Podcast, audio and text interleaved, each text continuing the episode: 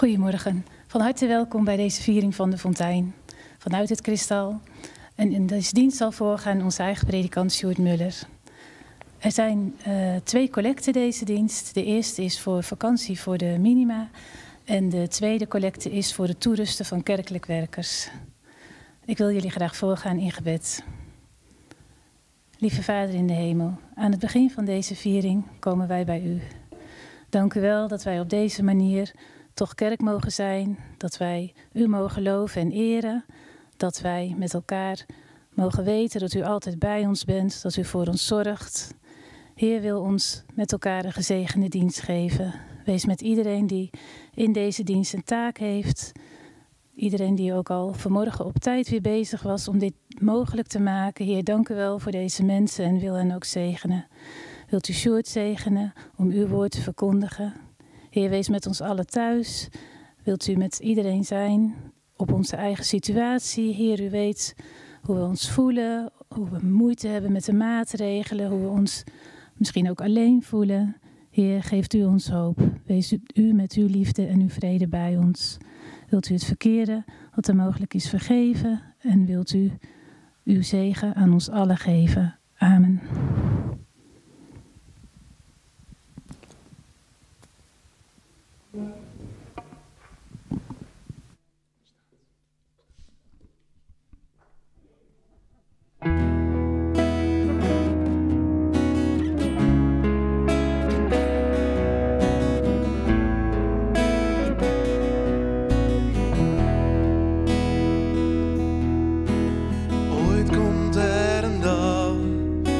De hemel openbreekt en de doden zullen opstaan. Ooit komt er een dag dat u terugkomt op een wolk en dat u kijkt met ogen stralend als de zon.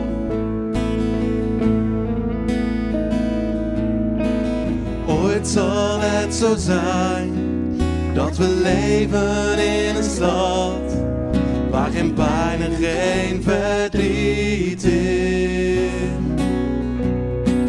Ooit zal het zo zijn, als we komen in die stad, dat de Vader onze tranen wint. Tot aan die dag wil ik weten wie u bent en mij geven in aanbidding. Tot aan die dag wil ik horen wat u zegt en uw woorden tot mij nemen als een kostbaar geschenk. Tot aan die dag.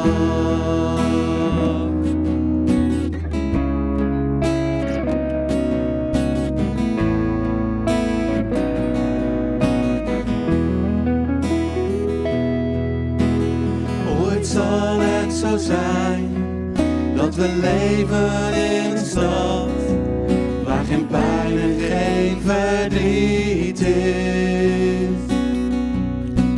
Ooit zal het zo zijn als we komen in die stad dat de Vader onze tranen wist. Tot aan die dag wil ik weten wie u bent leven dicht bij u en mij geven in aanbidding. Tot aan die dag wil ik horen wat u zegt en uw woorden tot mij nemen als een kostbaar geschenk.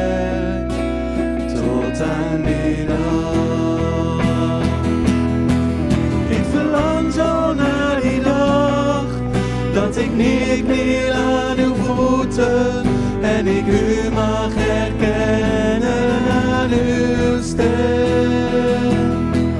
Als we samen hand in hand het hemels betreden, zal ik eeuwig mogen zijn waar u bent. Tot aan die dag wil ik weten wie u eigen bij u en mij geven in aanbidding. Tot aan die dag wil ik horen wat u zegt en uw woorden tot mij nemen als een kostbaar geschenk. Tot aan die dag.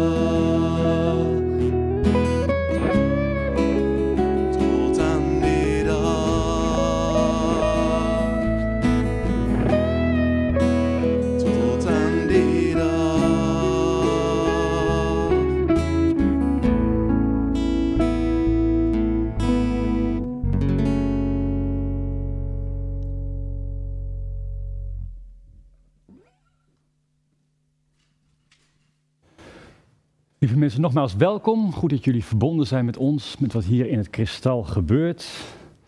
De maatregelen zijn iets verlicht, maar nog niet zodanig dat we hier met z'n allen bij elkaar kunnen komen. Dat staat misschien nog te gebeuren.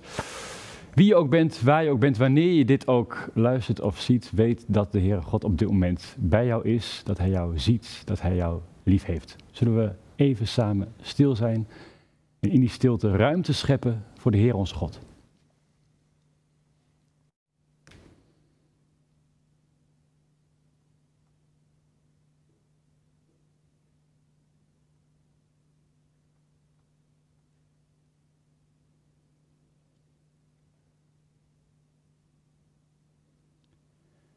En ook op deze zondagmorgen is onze hulp in de naam van de Heer. Die de hemel en de aarde gemaakt heeft en die trouw blijft tot in eeuwigheid en het werk dat zijn hand aan ons begon nooit loslaat. Genade voor jou en vrede. Van God onze Vader, van Jezus Christus de Zoon, in de verbondenheid van de Heilige Geest. Amen. Lieve mensen, waar gaan we het vandaag over hebben? Ehm eerst maar even een, een kort verhaal. Ik eh, leerde iemand kennen in mijn vorige gemeente in Epe. En die bezocht een schoonmoeder. Schoonmoeder van pak een beet, begin 90. De vrouw was oud en die vrouw lag op sterven. Die voelde aan alles dat ze het niet heel lang meer zou maken. En die riep haar kinderen en kleinkinderen om haar heen, om dat bed. En toen vroeg de man die ik kende, een van haar zonen, die vroeg aan haar van, goh, nou, eh, waar gaat het nou eigenlijk om in het leven? Wat is nou, wat is nou belangrijk? Als je ons nog iets moet vertellen, eh, als je ons nog iets wil leren, wat, wat zou het dan zijn? En die vrouw die lag daar en die dacht heel lang na en die zei, nou, misschien een beetje lekker eten en drinken.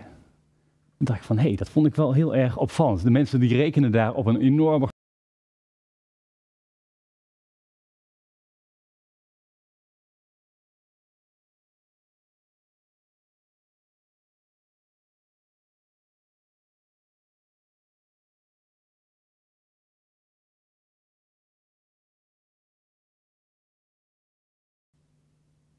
We leven in een soort hopeloze tijden.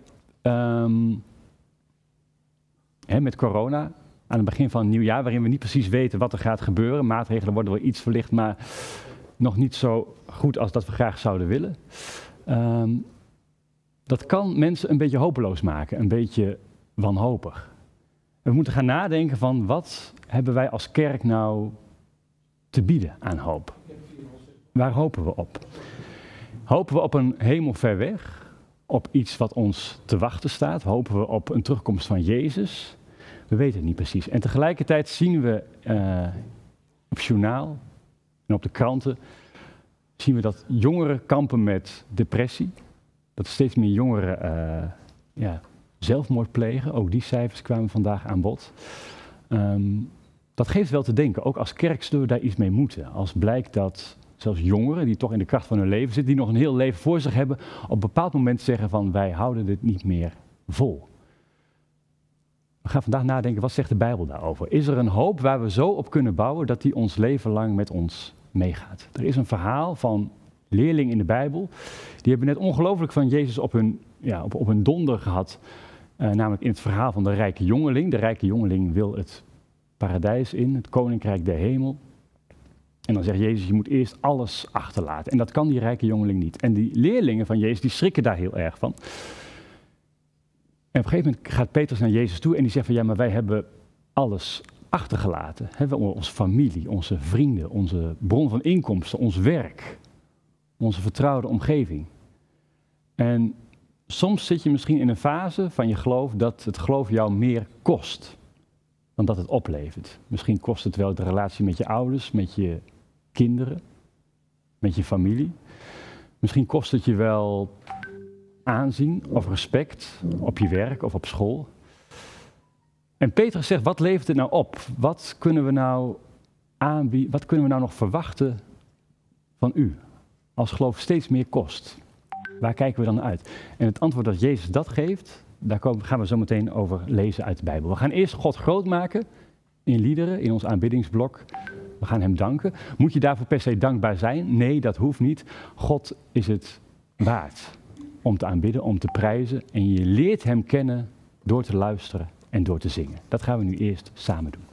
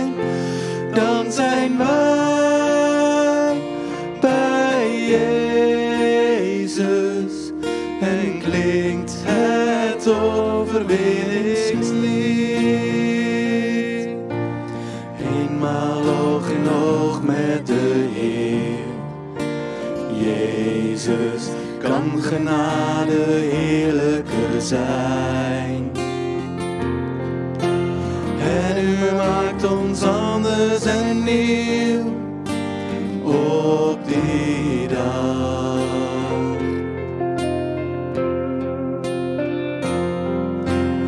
Eenmaal zijn we werkelijk vrij, Jezus, eenmaal is het vechten voorbij. Dan zien wij uw macht en uw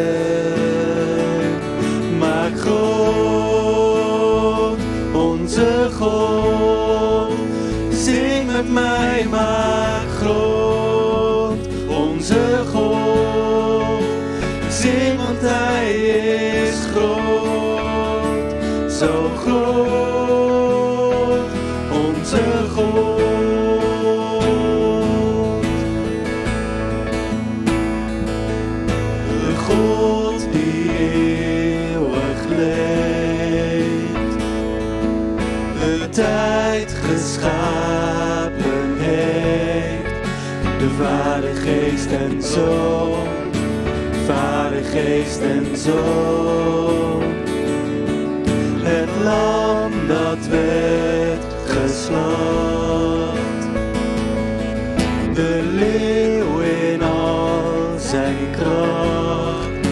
De koning op de troon.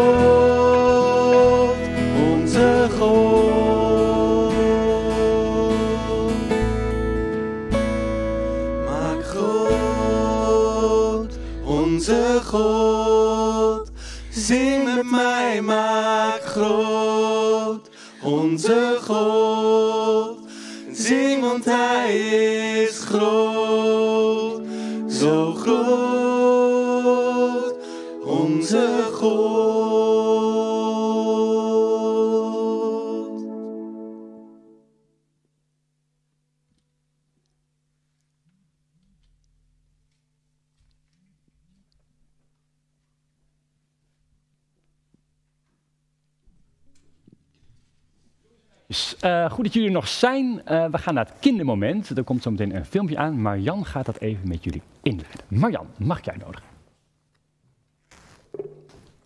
Natuurlijk ons maandlied. Hebben jullie de gebaren al geoefend? Ik wel, maar ik vind het echt heel moeilijk. Zullen we het gewoon samen proberen? Ja? Daar gaan we.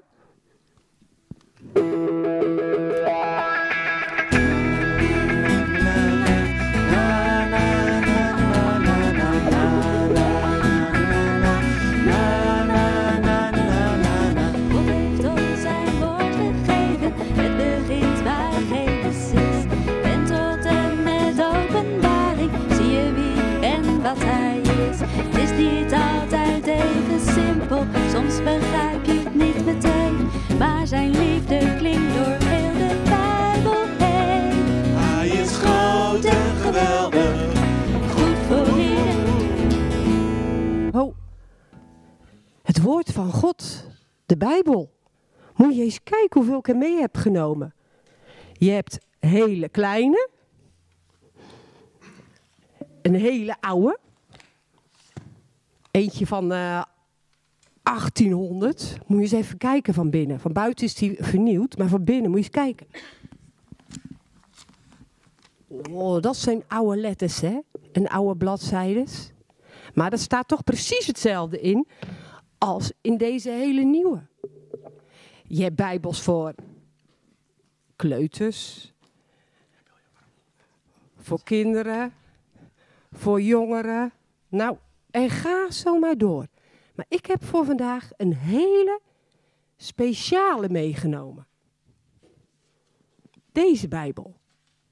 Ken je die? Zullen we samen bekijken? Moet je maar eens meekijken.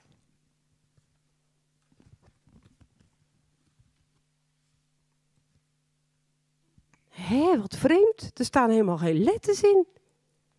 Ook geen oude letters. Er staan ook geen plaatjes in. Maar wel hele mooie kleuren. Wat vind je van deze? Die is mooi, hè? Is ook een hele mooie. Zal ik je vertellen?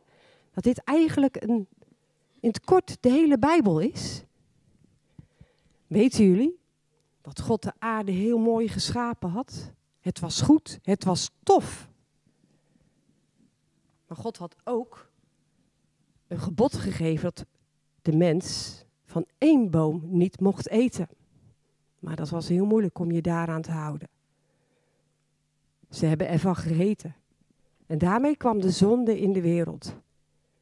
De zonde waarmee wij zeggen dat we niet naar God luisteren. Maar God heeft de wereld zo lief dat hij zijn enige zoon gegeven heeft. Zijn zoon Jezus is hier op aarde gekomen, geboren en opgegroeid en gestorven aan het kruis. En daar heeft zijn bloed gevloeid voor onze zonde, om het weer goed te maken. Hij is opgestaan en daarmee kan hij ons weer schoonwassen. Helemaal wit, weer mooie klederen geven, waarmee wij, we hebben er net al zo mooi over gezongen, waarmee wij naar de hemel kunnen. De hemel waar het zo mooi is. Geloof jij dat? Geloof jij dat het bloed van Jezus jou schoon kan wassen? Zodat je voor eeuwig kan leven? Ja, we hebben het net gezongen, het is moeilijk. Hè? Begrijp je het even niet? Lees er maar veel over in de Bijbel. Dan ga je er steeds meer van begrijpen.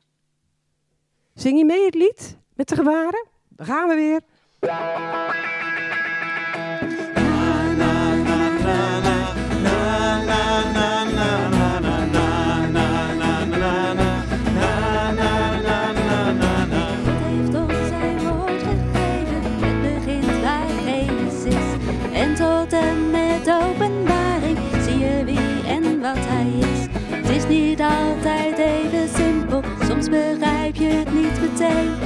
Zijn liefde klinkt door heel de Bijbel heen. Hij is groot en geweldig, goed voor iedereen. Geeft ons elke dag zijn liefde, Hij is altijd om ons heen en wij willen hem kennen. elke dag steeds meer. En wij zullen hem prijzen, want hij is de hoogste Heer.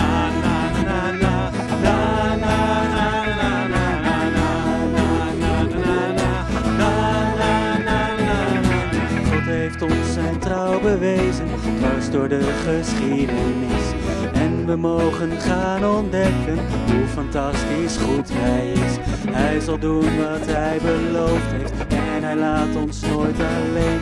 Ja, zijn liefde klinkt door heel de Bijbel heen. Hij is groot en geweldig, goed voor iedereen. Geeft ons elke dag zijn liefde, hij is altijd om ons heen. En wij willen hem kennen, elke dag steeds meer. En wij zullen hem prijzen, want hij is de hoogste Heer. Hij is groot en geweldig, goed voor iedereen. Geeft ons elke dag zijn liefde, hij is altijd om ons heen. En wij willen elke dag steeds. En wij zullen hem prijzen, want hij is de hoogste Heer. Na na na na na na na na na na na na na na na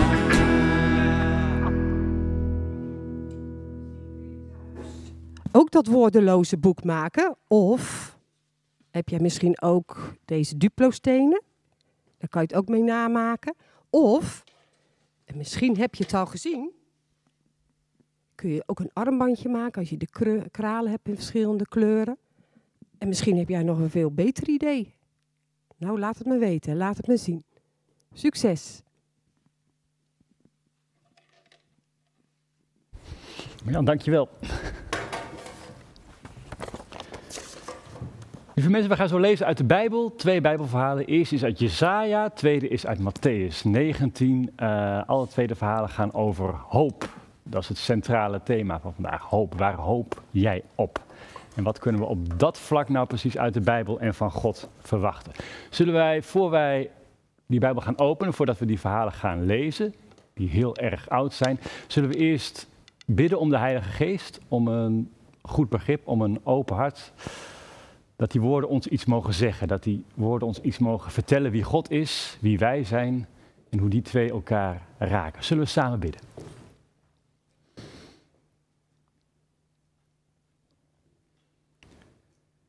Trouw God, we nodigen u uit. We nodigen u uit om op de plek te komen waar we nu zijn. Waar we dit zien. Waar we dit horen. En we nodigen u uit in ons leven op dit moment. Vul ons met uw geest. Spreek woorden tot ons die ons verder helpen. En geef ons vooral datgene wat we nu op dit moment juist het meest nodig hebben. Misschien hebben we kracht nodig. Misschien hebben we vergeving nodig. Misschien hebben we hoop nodig. Of troost. Misschien hebben wij u wel wat te geven. Onze dankbaarheid voor wat u doet in ons leven. Dank u voor de onverdiende liefde van u, van mensen om ons heen. En zo zien wij u allemaal net even iets anders.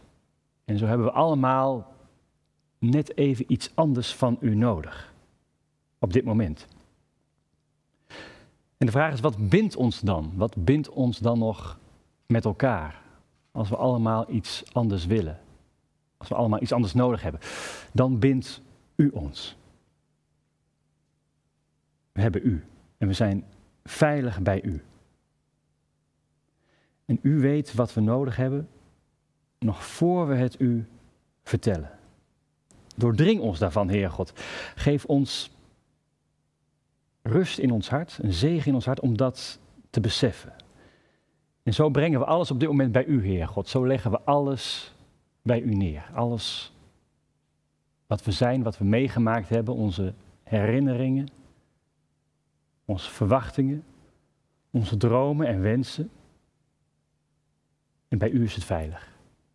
En u draagt de zorg voor en u werkt in ons. Dag aan dag. Dat we u niet voor de voeten lopen. Zo bidden we u in Jezus' naam. Amen. Twee verhalen uit de Bijbel. Eerste is uit Jesaja. We gaan lezen uit Jesaja 65 vanaf vers 17 oeroud verhaal. Jezaja die ziet daar een soort droombeeld. Een soort visioen. En dan gaat hij spreken namens God. Hij doet het vanaf vers 17. Zie, zegt hij dan. En hij spreekt namens God. Zie, ik schep een nieuwe hemel en een nieuwe aarde. En wat er vroeger was, raakt in vergetelheid. Het komt niemand ooit nog voor de geest. Er zal alleen maar blijdschap zijn en groot gejuich om wat ik schep. Ik herschep Jeruzalem in een jubelende stad en schenk haar bevolking vreugde. Dan zal ik over Jeruzalem jubelen en mij verblijden over mijn volk. Geen geween of geweeklaag wordt daar nog gehoord. Geen zuigeling zal daar meer zijn die slechts enkele dagen leeft. Geen grijzaar die zijn jaren niet voltooit, want een kind zal pas sterven als honderdjarige. En wie geen honderd wordt, geldt als vervloekt. Ze zullen huizen bouwen en er zelf in wonen, wijngaarden planten en zelf van de opbrengst eten. In wat zij bouwen zal geen ander wonen, van wat zij planten zal geen ander eten, want de jaren van mijn volk zullen zijn als de jaren van een boom. Mijn uitverkorenen zullen zelf genieten van het werk van hun handen ze zullen zich niet te vergeefs afmatten en geen kinderen baren voor een verschrikkelijk lot. Zij zullen met heel hun nageslacht een volk zijn dat door de Heer is gezegend. Ik zal hun antwoorden nog voor ze mij roepen. Ik zal hen verhoren terwijl ze nog spreken. Wolf en lam zullen samen weiden. Een leeuw en een rund eten beide stro en een slang zal zich voeden met stof. Niemand doet kwaad. Niemand sticht onheil op heel mijn heilige berg, zegt de Heer.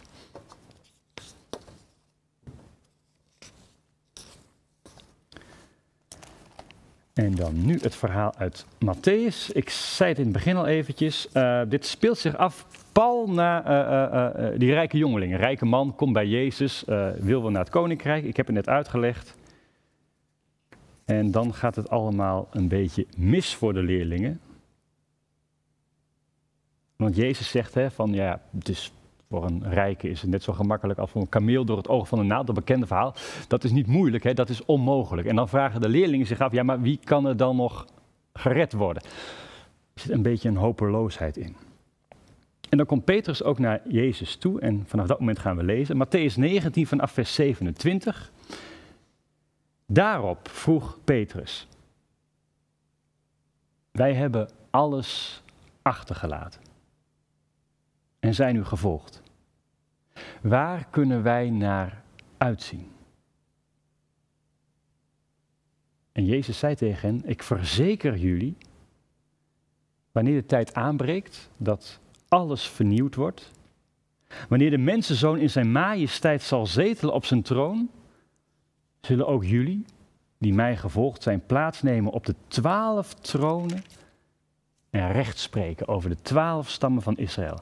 En ieder die broers of zusters, vader, moeder of kinderen, akkers of huizen heeft achtergelaten omwille van mijn naam, zal het honderdvoudige ontvangen en deel krijgen aan het eeuwig leven. Vele eerste zullen de laatste zijn en vele laatste de eerste. Tot zover uit het woord van God. Ik doe nog iets hoger, mensen. Zip. Gemeente van de Fontein, lieve mensen allemaal, waar jullie dit ook zien of horen, laten we beginnen met een hele basale vraag. En die vraag is, waar hoop jij op? We zitten 16 januari 2022, het jaar ligt nog voor ons. Waar hoop je op voor het jaar wat voor je ligt? Hoe zou je jouw hoop op dit moment omschrijven? Waar gaat die hoop over? Over wie gaat die hoop? Hoop je op een goede uitslag in het ziekenhuis? Hoop je op een goede relatie? Een echte relatie, een echte vriend of vriendin? Hoop je op een nieuwe baan? Iets anders, ander werk? Hoop je dat de wereld weer helemaal open kan en je vrij kunt gaan en staan waar je zou willen. Bedenk dat eens even voor jezelf. Waar hoop jij op voor 2022? Waar ligt jouw verlangen? Waar ligt jouw wens? En christenen hebben nogal de neiging, een beetje aangemoedigd door EO-bumperstickers, om deze vraag gelijk dicht te smeren met Jezus. Jezus als antwoord. Jezus als oplossing voor al je problemen. Maar Jezus is geen antwoord, Jezus is een mens. En dus is Jezus een relatie.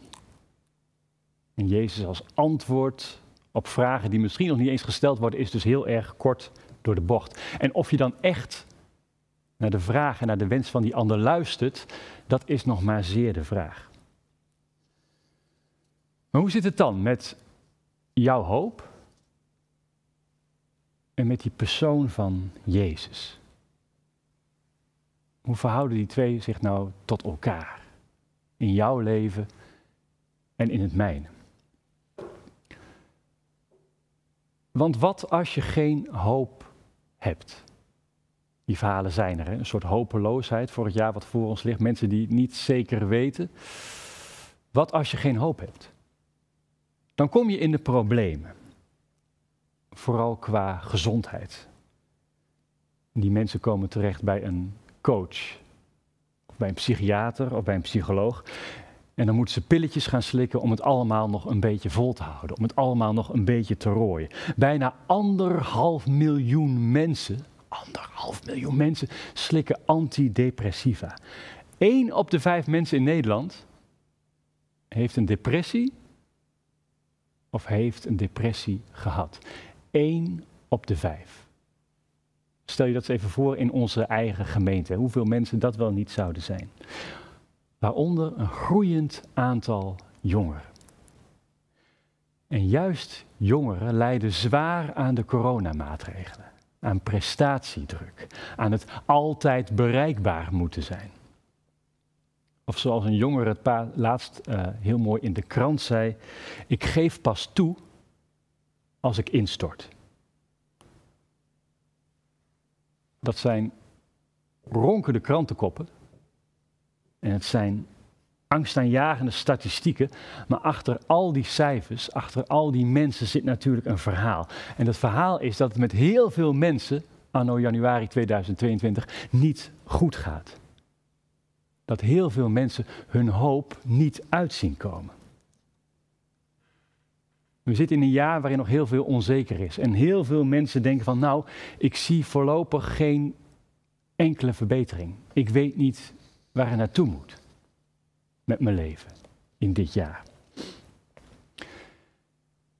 En ik denk dat we in Nederland op dit moment in een crisis zitten, een echte crisis, als het gaat om hoop. Als het gaat om vertrouwen. Let wel, dat is nog iets anders dan optimisme. Hè? Optimisme hoor je vaak bij economen bij mensen die de beurs in de gaten houden. Van nou, optimistisch, ja, de verwachtingen zijn optimistisch. Optimisme is linksom of rechtsom zal het ooit wel een keer beter gaan. Maar ik heb het hier over hoop. Ik heb het hier over de volste zekerheid, het volste vertrouwen dat het goede zal overwinnen. Dat het goede echt op komst is. Want alleen daarop kun je je leven en kun je je geloof bouwen. Dus wat is jouw hoop op dit moment? Waar hoop je op? Want als je alle teleurstelling neemt in je eigen leven, alle tegenslag die je hebt meegemaakt en die je nog gaat meemaken, alles wat nog voor je ligt, en je vermenigvuldigt dat met nou, de mensen hier in deze zaal, de mensen die nu kijken, de mensen op aarde.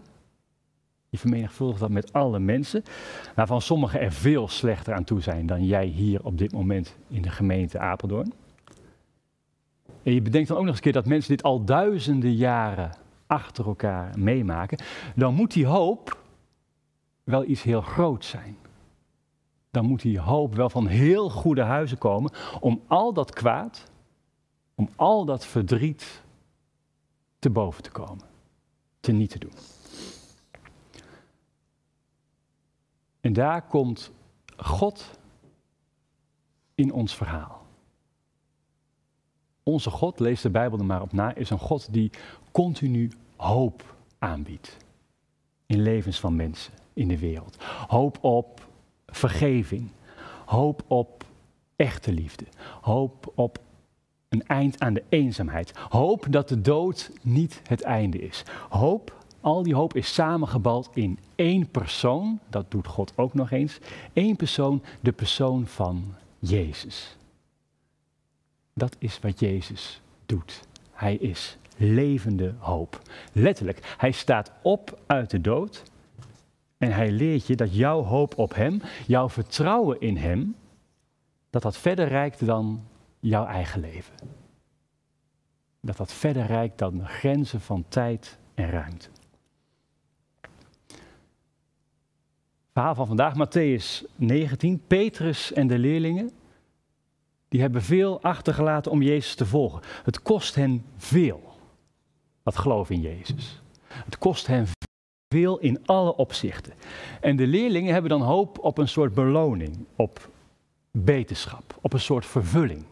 En dan antwoordt Jezus hen dit. Ik verzeker jullie, wanneer de tijd aanbreekt dat alles vernieuwd wordt, wanneer de mensenzoon in majesteit zal zetelen op zijn troon, zullen ook jullie die mij gevolgd zijn plaatsnemen op de twaalf tronen. En ieder die broers of zusters, vaders of moeders of kinderen, akkers of huizen heeft achtergelaten, omwille van mijn naam, die zal het honderdvoudige ontvangen en deel krijgen aan het eeuwig lezen, leven. Bam. Dat zijn grote woorden- woorden. Waarom lezen we dit niet wat vaker? Hier kun je toch op teren. Hier kun je toch je hele leven eigenlijk op bouwen. Wanneer alles vernieuwd wordt. Alles. Niet een klein deel. Niet een select gezelschap. Nee, er staat hier alles. Alles wordt nieuw. En we horen in de kerk horen we heel veel over de hemel. Iets wat ons nog te wachten staat na de dood. Maar Jezus heeft het hier niet over de hemel. Jezus heeft het hier over broers, over zussen, over vaders, over kinderen. Hij heeft het over je huis, over je werk. Hij heeft het over de hele aarde. Alles wordt op een dag vernieuwd. En Jezaja, die spreekt er ook over als hij God quote, als hij God citeert, als hij God aanhaalt. Zie, ik schep een nieuwe hemel en een nieuwe aarde. Wat er vroeger was, raakt in vergetelheid. Het komt niemand ooit nog voor de geest. Je zult niet eens meer weten hoe het vroeger was. Al die dingen waar we ons nu zo druk over maken, alles waar we bang voor zijn, al onze littekens die we hebben opgelopen in ons leven, allemaal weg. En daar werkt God naartoe. De hele Bijbel werkt toe naar dat punt in openbaring als alle dingen nieuw worden. Het is dus niet zo dat God deze aarde oordeelt en veroordeelt en tot een soort pulp gaat verkruimelen. En dat wij dan naar een andere plek gaan waar alles beter en mooier is. Dat is moeilijk om op te hopen. Dat is ergens moeilijk om te verwachten. En C.S. Lewis zei eens: Je kunt alleen op datgene hopen wat je ook echt verlangt. Wat je ook echt daadwerkelijk wil. En waar we wel op kunnen hopen, dat zien we eigenlijk iedere dag om ons heen. Mensen om ons heen. Onze ouders. Onze kinderen. Gezondheid. Warmte. Liefde. Mooie natuur. Muziek. Ontdekkingen. Schoonheid. Rust. Dat zijn de dingen die we om ons heen zien gebeuren waar we moed uitputten. Waar we op vertrouwen, waar we op hopen om dat te ervaren. Wat automatisch inhoudt, dubbele punt, de hemel is niet ons uiteindelijke thuis. Dat is deze En dat lees je heel mooi bij Paulus in Romeinen 8. Daar staat het volgende. De schepping ziet er rijkhalzend naar uit dat openbaar wordt wie Gods kinderen zijn. Niet wij zien daarnaar uit, dat staat er niet. Nee, de schepping, de wereld ziet er uit. En iets verder lees je dan, ook de schepping zelf zal worden bevrijd uit de slavernij van de vergankelijkheid, nou dat klinkt zwaar, en zal delen in de vrijheid en luister die Gods kinderen geschonken wordt. Ook de schepping zelf zal worden bevrijd. Dit zijn heel grote woorden. Dat lees je heel mooi bij Paulus in Romeinen 8. De schepping staat daar. De schepping ziet er rijkhalzen naar uit. Dat openbaar wordt wie Gods kinderen zijn. Niet wij zien daarnaar uit. Nee, de schepping, de hele wereld. En iets verder bij Paulus lees je dan, ook de schepping zelf zal worden bevrijd uit de slavernij van de vergankelijkheid en zal delen in de vrijheid en luister die Gods kinderen geschonken wordt. Ook hier weer de wereld, de schepping die gered gaat worden. Dat zijn heel grote woorden. Zie ik mijn huisdier terug naar de dood? Jazeker. Zie ik mijn huisdier terug naar de dood. De hele schepping, alles wat God maakt, alles wat God leven geeft, wordt gered. Je inzetten voor dieren en voor de natuur en voor het milieu. Het heeft pas zin, het krijgt pas een bestemming als alle dieren en al het leven hier op aarde gered wordt. En Jezus, die vertelt dit verhaal aan de mensen. En hij noemt dit het koninkrijk van God. De plek waar God koning is. En Jezus illustreert dit met tekenen, met wonderen. Hoe ziet dat koninkrijk er dan uit? Nou, blinden kunnen zien, doven kunnen horen, doden staan op uit het graf. Er is eten in overvloed voor wie maar wil. En op Pasen loopt hij ongedeerd het graf uit in een ander lichaam. Hij kan zomaar verschijnen, ook op plaatsen waar de deur op slot is, maar tegelijkertijd is hij ook herkenbaar. Zijn leerlingen herkennen hem. Hij eet en drinkt met hen. Hij loopt met hen op naar een dorp verderop. Is dat het eeuwig leven? Zoals Jezus dat daar op dat moment voordoet. Is het zo aards? Is het zo herkenbaar? Ja, dat is het. En daarmee verandert als het goed is ook de kijk op de wereld om je heen. Daarmee waardeer je dit leven ook anders. Joden zijn er eigenlijk al lang achter. Het Joodse hiernamaals lijkt sprekend op het leven zoals we dat hier op aarde meemaken. Je hebt in het Joodse hiernamaals een huis, je hebt een relatie, je hebt een baan, je moet nog gewoon naar je werk. Je creëert. Je blijft dingen creëren. Dan hebben wij er tegenover hebben wij het beeld van een hemel met wolkjes en harpjes en gouden straat. En eigenlijk is dat heel erg moeilijk voor te stellen. Daarom branden we onze vingers er ook heel vaak niet aan. Maar als het allemaal gaat om wat we hier op aarde meemaken, op wie we hier op aarde zijn, op de mensen om ons heen, dan zet het deze wereld en wat wij hier beleven in een heel ander licht. Alles wat je hier meemaakt, iedereen die je hier ontmoet, iedereen die je lief hebt. Alles wat je hier proeft en ziet en hoort en ervaart, alles wordt nieuw. En de grote vraag is dan, en mensen met een iets reformatorische achtergrond die hoor ik dan de vraag al opwerpen, als alles gered wordt,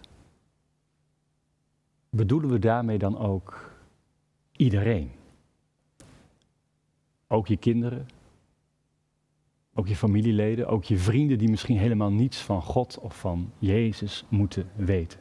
Er is toch een oordeel, er is toch een scheiding tussen mensen, tussen schapen en bokken aan het eind van alle dingen. En nu raak je aan een heel moeilijk punt. Want aan de ene kant geloof ik dat God jouw keuze om niet in Hem te geloven, om je niets van Hem aan te trekken, en dat hij die keuze volstrekt serieus neemt. En aan de andere kant spreekt Jezus in het Bijbelverhaal heel specifiek over vaders, over moeders, over broers, zussen, allemaal dierbaren die door jouw geloofskeuze, van jou vandaan kunnen drijven. En dan staat er, je krijgt hen honderdvoudig terug. En misschien gebeurt dat wel op een manier die zij zelf niet eens zouden herkennen. Maar ik geloof niet dat je op een nieuwe aarde oprecht gelukkig zult zijn of kunt zijn zonder de mensen waar je nu op dit moment zo zielsveel van houdt. Want ook deze mensen zijn voor jou en voor God meer dan de keuze die ze op dit moment in hun leven maken. Dat is het belangrijkste.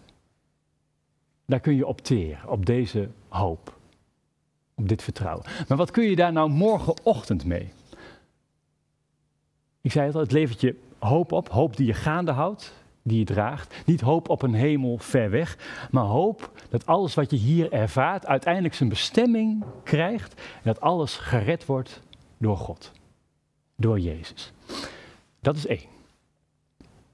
En ten tweede biedt God ons door de geest van Jezus ons nu al de kans om deel te hebben aan dat koninkrijk. Om delen van die nieuwe aarde nu al te ervaren. En om die nieuwe aarde nu al aan de wereld bekend te maken. Hoe wij hier als fontein met elkaar omgaan, hoe wij met de aarde omgaan, dat kan al een voorafschaduwing zijn van die vernieuwing. Als wij dingen aanpakken. Als wij dingen durven te ondernemen. Als we God een kans geven, echt een kans geven om te werken in ons leven. Voorbeeld uit de Bijbel. Jezus komt terug naar een aantal maanden, misschien een aantal jaar, in zijn oude woonplaats Nazareth. Maar de mensen van Nazareth die zien geen wonderdoener. De mensen zien geen zoon van God. De mensen daar zien geen Messias. De mensen zien alleen een timmermanszoon. Het kind van Jozef, even verderop. En Jezus kan niet werken. Jezus krijgt niet de kans om ook maar enig wonder te doen. Geef Jezus dus het voordeel van de twijfel. Waag het met Hem. Durf eens wat meer van deze Jezus te verwachten in 2022. En doe dat niet krampachtig, doe dat niet omdat het moet. Niet omdat in ieder gesprek dat je voert per se de naam van Jezus één of twee keer moet vallen. Maar vanuit de hoop, die ik net omschreef, vanuit de ontspanning, dat alles wat je hier aanvangt, alles wat je hier begint, dat alles uiteindelijk gered gaat worden. Het kan niet mis. Want God zorgt ervoor. En je bent niet alleen in alles wat je hier meemaakt. Laat God eens werken in het nieuwe jaar. Geef hem eens een kans. Stel, in je wooncomplex zijn plannen voor een jongere ontmoetingsplek. Daar moeten we het toch even over hebben. Natuurlijk brengen we dat even ter sprake. Dan hebben we het natuurlijk hier over het kristal, wat de plannen zijn en hoe daarop gereageerd wordt. Wat kan er mis met een jongerencentrum hier op deze plek? De waarde van je appartement kan kelderen. Dat kan, hè? Misschien gebeurt het wel. Overlast en lege blikjes kan ook. Misschien wel heel waarschijnlijk of niet. Of je zegt, ik geef het het voordeel van de twijfel. Ik geef het een kans. Dat zou je sieren. Want God vraagt alleen maar om een kans. Een kans om te werken, om iets van Hemzelf te laten zien in jouw leven, in jouw omgeving, in jouw wijk, in jouw wereld. Omdat die wereld en dat leven van jou eigenlijk ten diepste van Hem is. Laatste verhaal uit de Bijbel en iets wat daarop aansluit. De gelijkenis van de zaaier. Dat is een mooi voorbeeld van dat God iedere kans waagt om vrucht te dragen. God zoekt naar een kans om te werken op de plek waar je woont, de plek waar je werkt, de plek waar je nu op dit moment bent. Die zaaier in dit verhaal, die zaaier is niet zuinig. En hij kwakt dat zaad werkelijk overal neer. Op rotsen, op dorre grond, tussen onkruid. Hij smijt het werkelijk overal neer waar hij het maar kwijt kan. Waarom doet hij dat? Waarom zaait hij zo breed uit, zoals er in de Bijbel staat? Heeft hij geen kaas gegeten van akkerbouw? Weet deze zaaier niet dat je voor een goed resultaat, voor echt goede vruchten, dat je dat alleen maar kan doen op goede, vruchtbare grond? Dat je alleen daar moet zaaien. Oh, dat weet hij wel. Dat weet deze zaaier wel. Maar er is altijd een kans, al is het nog zo klein, dat dat zaad ontkiemt. Dat het zaad vrucht draagt. Ook op de plekken waar je het niet zou verwachten. Waar de kansen voor God uitermate klein zijn. Maar er is altijd een kans dat het wel lukt. Met andere woorden, God neemt veel risico's. In de kleinste opening in onze muren breekt Hij door. God durft dus te mislukken. Waarom durft hij dat? Omdat hij de uitkomst van alles al weet. Dat alles uiteindelijk bij hem goed terechtkomt. Dat geeft ontspanning. Dat geeft lucht. Dat is hoopvol leven. Amen.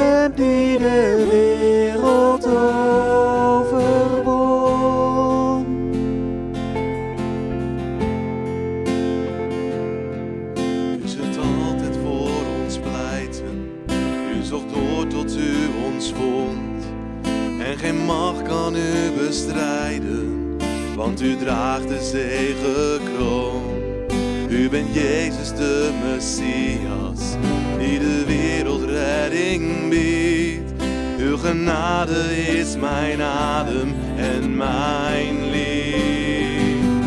Halleluja.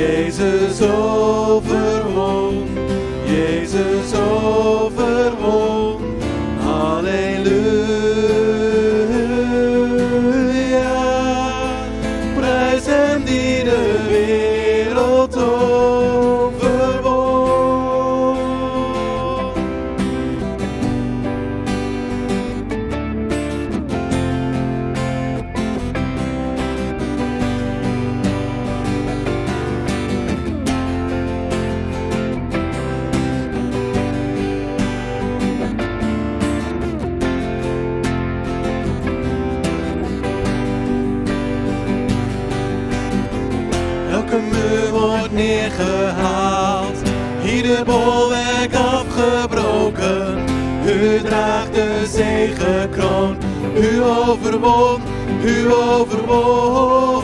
Elke muur wordt neergehaald, ieder bolwerk afgebroken.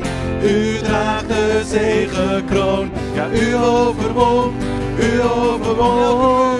Elke muur wordt neergehaald, ieder bolwerk afgebroken. U draagt de zegenkroon, ja u overwon, u overwon elke muur wordt neergehaald. Ieder bolwerk afgebroken. U draagt de zegenkroon. Ja, u overwon, ja, u overwon.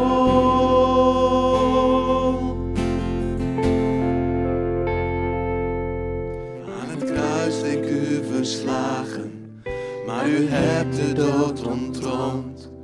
Zelfs het graf kon u niet houden want u draagt de zegenkroon.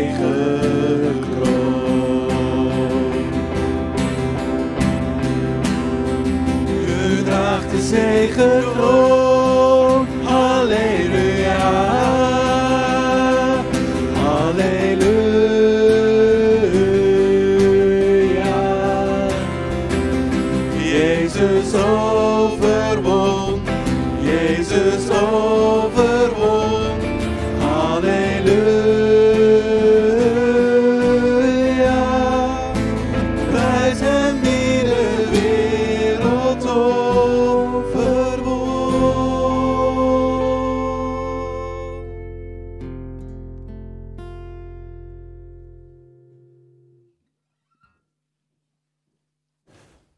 mensen, we zijn toegekomen aan onze dank en onze voorbeden. Wij willen in de eerste plaats uh, zometeen bidden voor Annie en Bert van der Scheur. Annie die gaat de komende week haar derde chemokuur krijgen van haar behandeling tegen de kanker.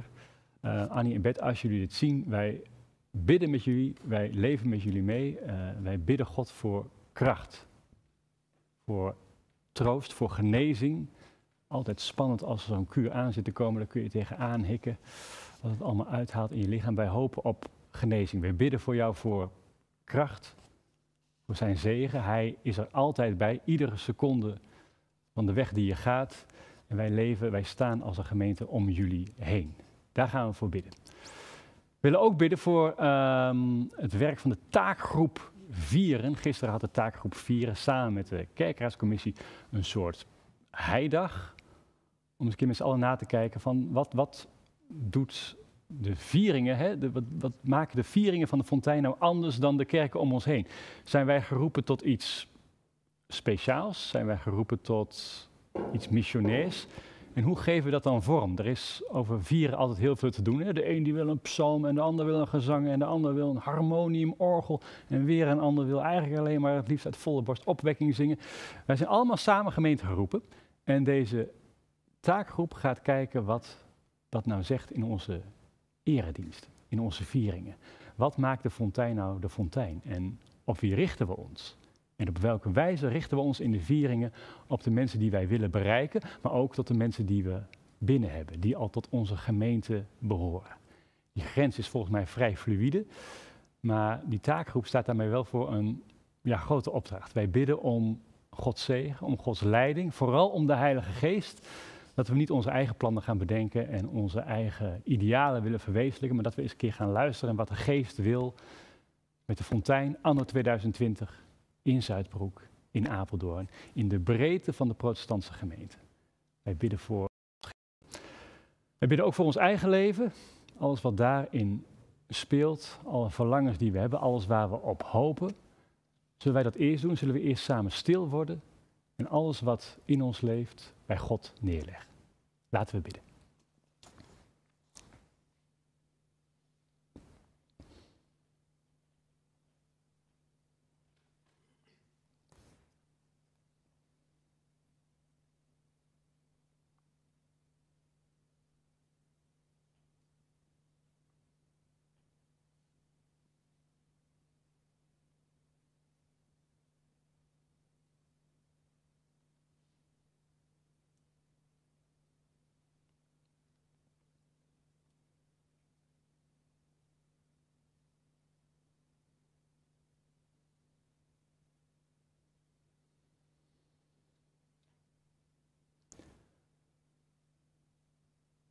Goede God, we danken u.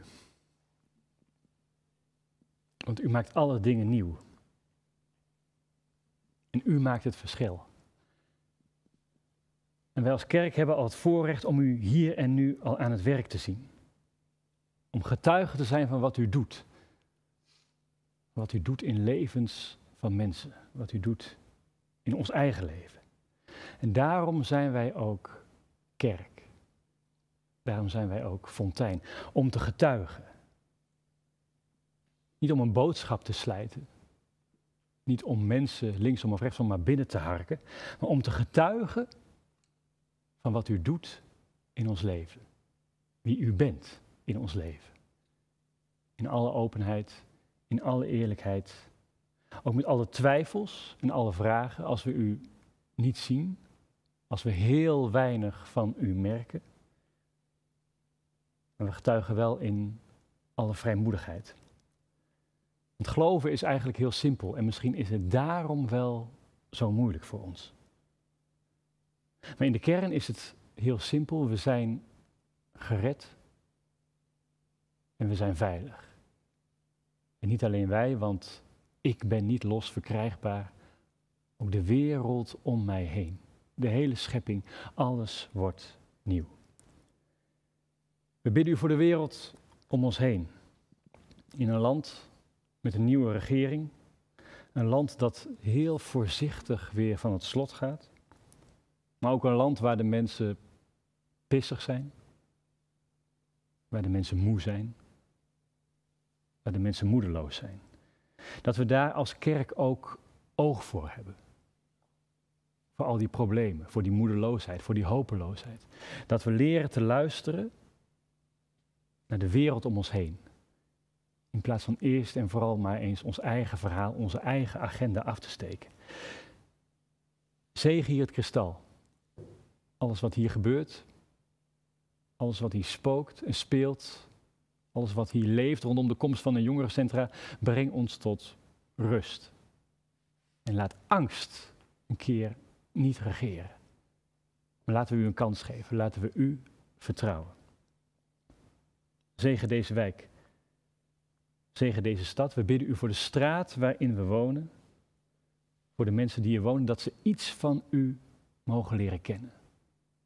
Misschien door ons heen, misschien mogen we wij daaraan bijdragen. Dat mensen die niets van u weten, die u nog niet kennen, toch ergens iets van u mogen gaan ervaren. Dat u er bent. Dat ze veilig zijn in u. We bidden u voor onze eigen gemeente, we bidden u voor de fontein. We bidden u voor Annie en Bert van de Scheur. Een spannende week die voor hen ligt. Maar u bent erbij. En ze zijn veilig bij u. U draagt hen. U zorgt voor hen. U troost hen. U geeft hen kracht. Zegen de behandeling. Zegen de artsen. Zegen het traject die ze gaan. U bent er iedere seconde bij. Dichterbij dan ze ooit zullen beseffen. Geef zo uw zegen. Annie en bed in de week die voor hen ligt. Zegen de taakgroep vieren. Mensen in deze gemeente die oog hebben, die willen nadenken, die u willen volgen als het gaat om erediensten. Daarin moet u bovenal centraal staan. Uw woord, uw gebed, uw aanbidding. Dat we mee mogen werken met u. Dat dat het enige is wat we moeten doen. Dat we mogen gaan beseffen, de tijd die voor ons ligt, welke weg u wil gaan met ons, met de fontein. En in de wijk en in de stad waar we gevestigd zijn. Zegen dat traject van die taakgroep. Spannend traject, moeilijk traject, traject waar iedereen een mening over heeft.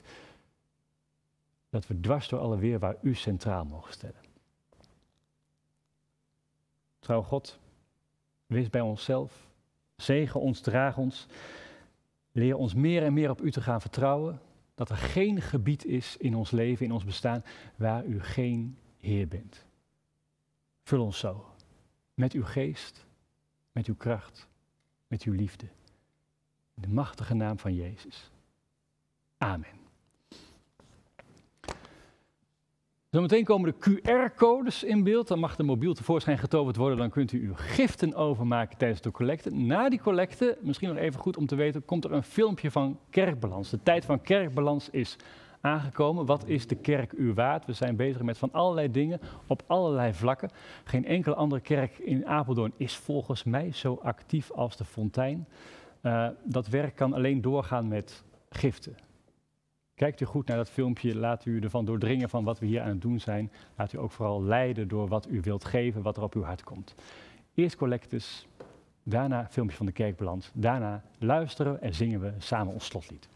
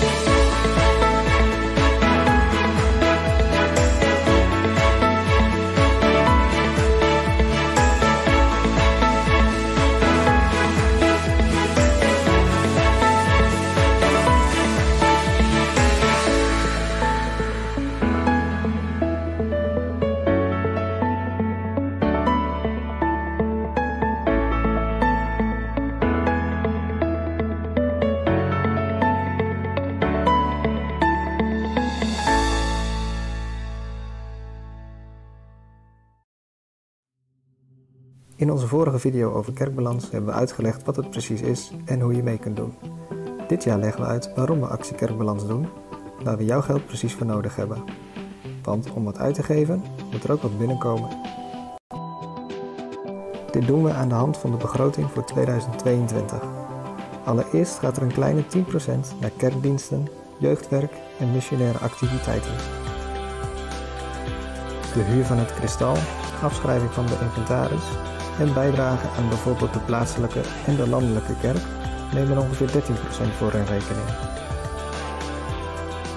Ruim driekwart van onze kosten besteden aan onze predikanten. Zo kan Sjoerd zich richten op gemeenteopbouw en Sander kan onze missionaire visie op zijn broek handen en voeten geven. In totaal komen de begrote uitgaven hiermee op een bedrag van 142.250 euro. Laten we nu eens gaan kijken naar de inkomsten. Krijgen nog een gedeeltelijke subsidie voor onze pioniersplek in Zuidbroek. Daarnaast hebben wij ook nog steeds een legaat dat we mogen spenderen aan missionaire activiteiten. Totaal iets meer dan 10% van onze begrote inkomsten. Ongeveer 14% van onze inkomsten komen uit de collectes op zondag en donaties en giften. Bijna driekwart van onze inkomsten komt uit actie Kerkbalans die jaarlijks wordt gehouden. Als lid of vriend van de Fontein kun je in januari een toezegging doen om bij te dragen aan Kerkbalans. Dit brengt de totale begrote inkomsten op 102.300 euro. Nu denk je misschien, dit bedrag is een stuk lager dan de uitgaven. Laten we het eens naast elkaar zetten. Zoals je ziet zijn er meer uitgaven dan inkomsten en wij verwachten in 2022 een tekort van bijna 40.000 euro. Hadden we dit voorzien? Ja. Toen wij zowel Sander als Sjoerd hadden beroepen, wisten we dat onze financiële middelen, zeker in het begin, tekort zouden schieten. Toch hebben wij deze stap in geloof durven zetten, omdat we a. nog reserves van voorgaande jaren kunnen aanspreken en b. omdat er gemeenteleden zijn die garant willen staan om de kosten op te vangen.